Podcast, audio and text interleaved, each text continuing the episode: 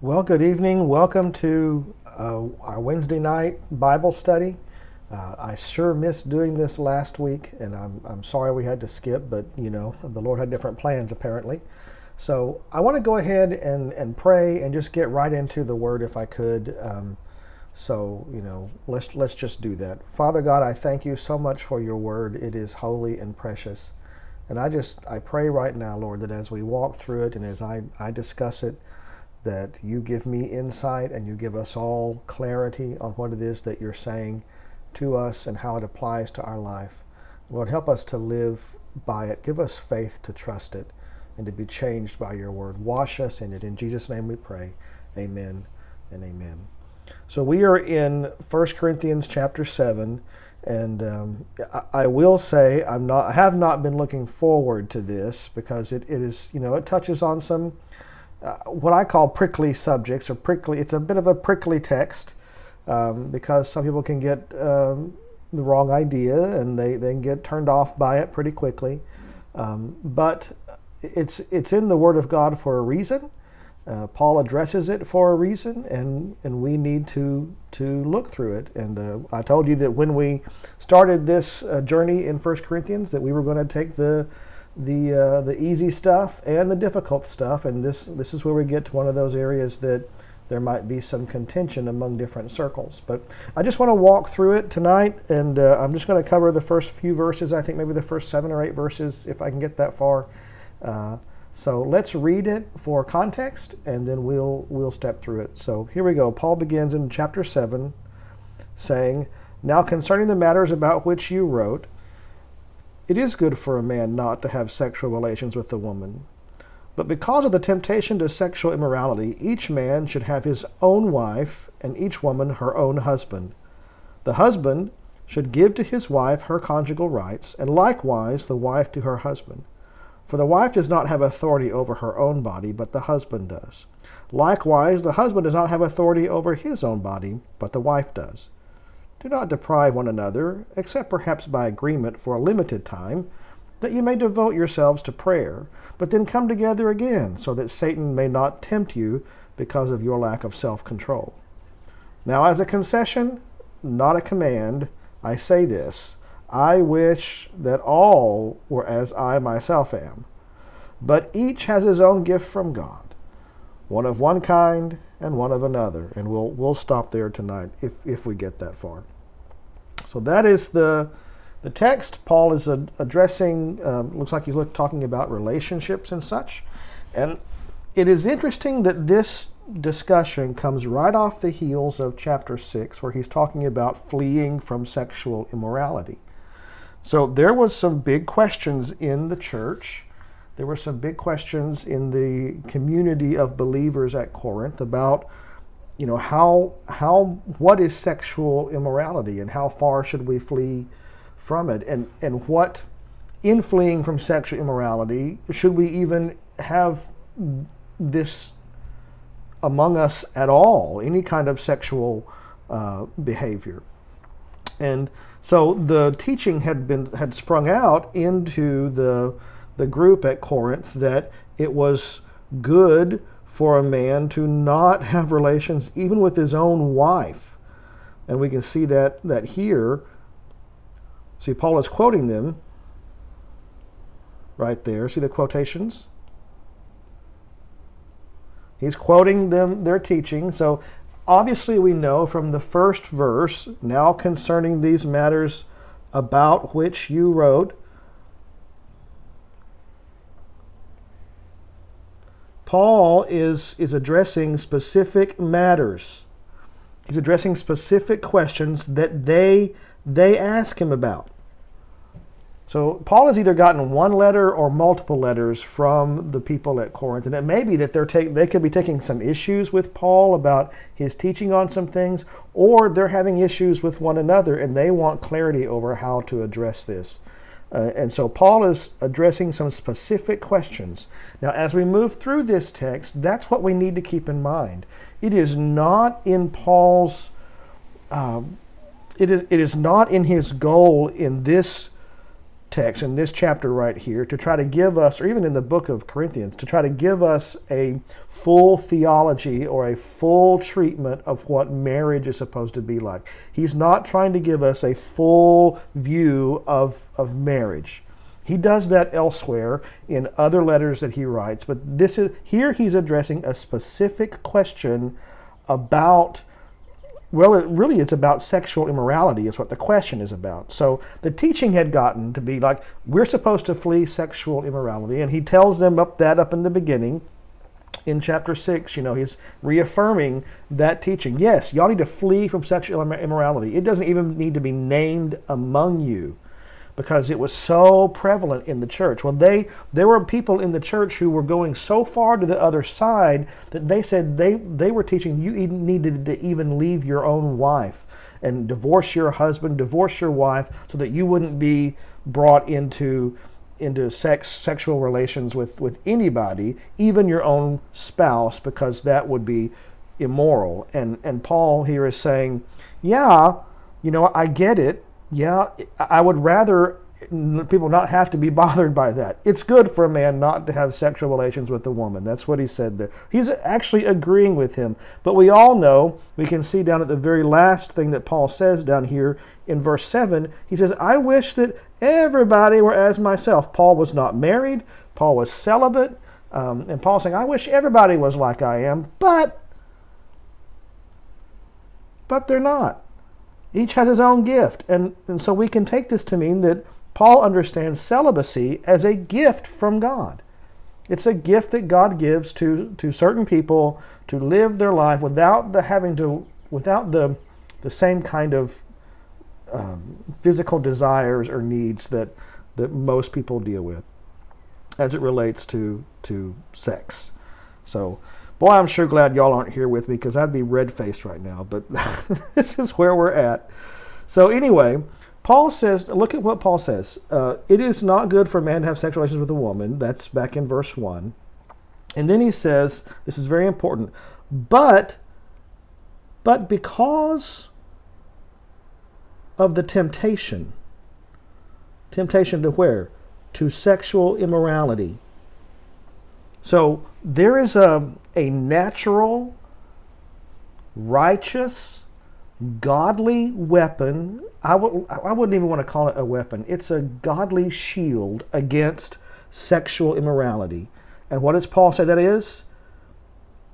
Wife and husband.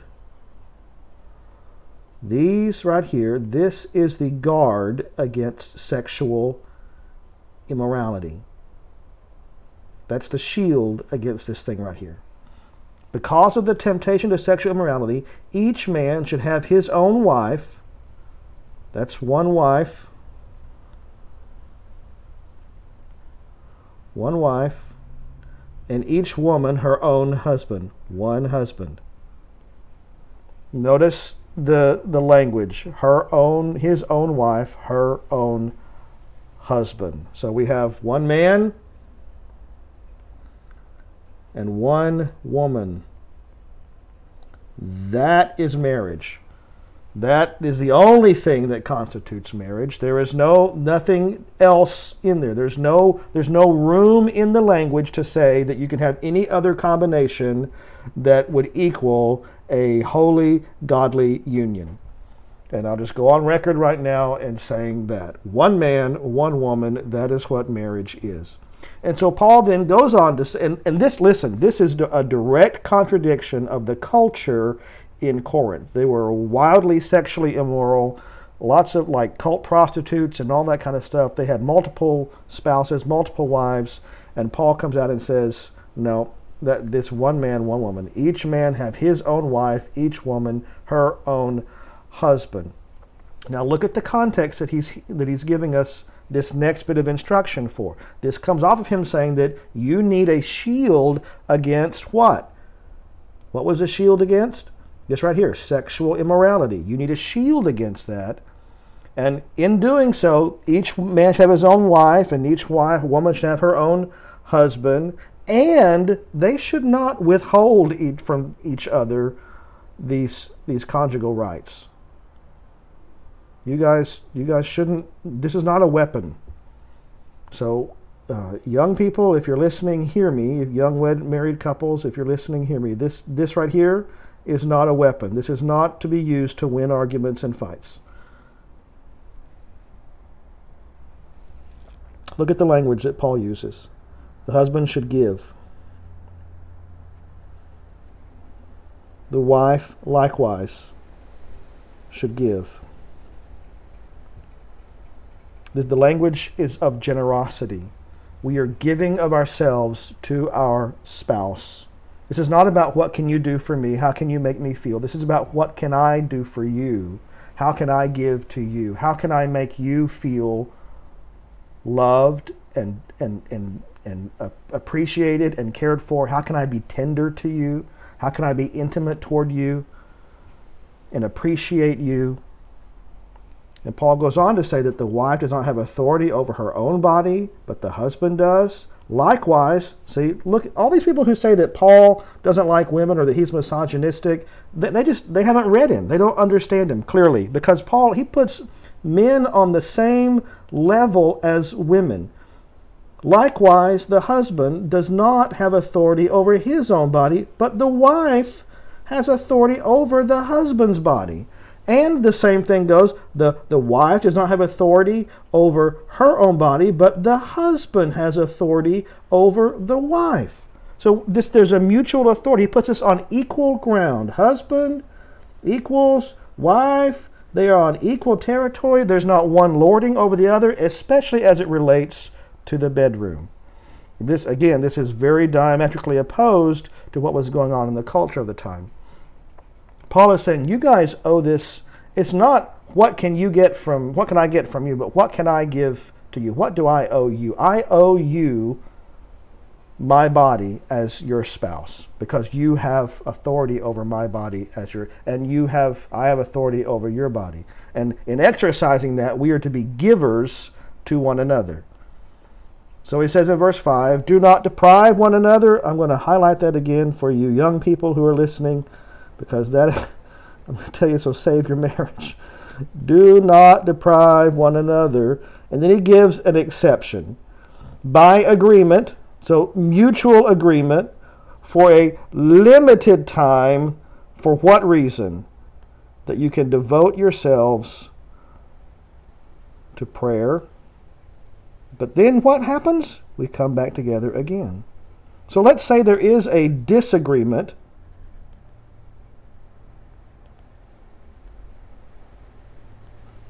and you don't feel like being intimate with one another. So we're, we don't use sex as a weapon, but, but perhaps we have a discussion.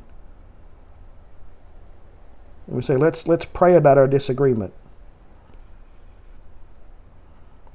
so that we can come together again with the same heart towards one another, the same giving heart towards one another. I know this is not. Um, uh, normal living room conversation. But this is in the scripture, and it's in there for a reason. So, moving along in the text, though, we see what the whole reason for what Paul is giving us this text is. And we see that right here. We saw he alluded to it up here temptation against sexual immorality because of that. And then right down here, he says, so that, these are very important words here. When you see these right words in the letters, in all the epistles, take note of what comes next. So that Satan may not tempt you because of your lack of self control. Now he says, look at this. But then come together again. So, come together again. So, if you separate yourselves from one from another and you decide we're not going to come together in the bedroom, for a specific amount of time so that we can pray. He says, but then come together again because it is not, it is a lack of self control for you to stay apart in marriage. So he's combating this, this, this teaching up here. It's good for a man not to have sexual relations. Sure, I would say that. But to be honest with you, if you're married, this is, this is part of it. That's what, that's what Paul is saying. Marriage comes with this. And marriage it is strengthened by this. And you are strengthened by this because it is a shield against other sexual against I shouldn't say other. It's a shield against sexual immorality. So we need this, Paul says. We need this. But if you don't if, if you don't come together again, that, that's a lack of self-control. How can that be a lack of self-control? You would think that the, the self-control would be abstaining in marriage, but it's not. Because you, the lack of self-control says you are doing what is good for you where you are exercising self control is when you are sacrificing for someone else. That takes self control. When you look at and you have a, an others focused mentality. So if I look at my spouse and say, you know, I may not be in the right, I may not, I don't know, I don't know, I'm just not not feeling real amorous right now, but but I love you and I, I want you I want you to know that. So here we go. You know, um, I don't know how more tactfully to say it. I'm I'm sorry. But anyway, that's what he's saying here. It is a lack of self control for couples to stay apart. And when I say couples, I mean married couples who have joined together in the bonds of holy matrimony, one man, one woman, who have taken their vows before God and man. It is, it is a lack of self control to stay apart. Why? Because of the language of giving. We should give to one another. And if you don't give, it's a lack of self control. And Satan is tempting you in that lack of self control. So what happens? You still have your appetites, right? The appetite doesn't go away. So if you're not, I don't know how to say this. Okay, here we go. If you're not getting your appetite satisfied at home, you know, the temptation is to get it satisfied elsewhere. And that is what Paul would absolutely have us not do. And that is what Christ would have us not do. So, he says, now as a concession, not a command. So he's saying this as a concession because, again, the teaching was you guys shouldn't get married. And if you are married, you should leave your wife. That's what they were trying to tell each other. That was the. This is what Paul is talking against because they're like, oh, we can't have anything to do with this, this sex thing.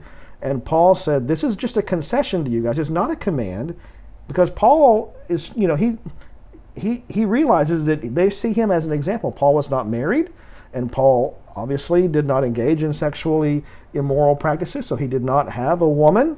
Um, so Paul is saying, look, I know that you see how I live. I live a celibate life. So he, I wish that you could all do that, but each each person has his own gift. This is a gift that God has given me that I'm I'm not driven by this. I don't need this as a shield against sexual immorality, but most of you do. So, this is a concession to those of you who don't. Fine. If you don't want to get married, don't get married. If you can handle that, then fine. But if you are married, you, have made a commitment. Stay together. Stay together. Each has his own gift from God, one of one kind and one of another. That means that the Spirit gives us varying gifts, and we'll discuss that in, in a different part of the text. Um, but anyway, wow, I hope that wasn't uh, as uncomfortable for you all as it was for me. But there is the first part of chapter 7 where Paul deals with we get in he gets into the everybody's bedroom. But remember the reason he's doing it is because they just came off a discussion he just came off a discussion about sexual immorality and he is answering specific questions addressing specific teachings that was going on in in the church in Corinth at that time.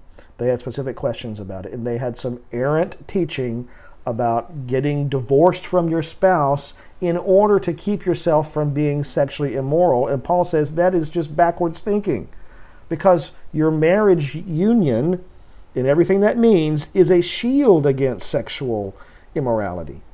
So that's where this is. And uh, if you have questions, comments, or snide remarks, please hit me up on on Messenger, or you can text me or call me or whatever. I love you guys. Um, I can't wait to see you again, and uh, we will um, we'll pick this up again next week with the next few verses. All right, talk to you later. Bye bye.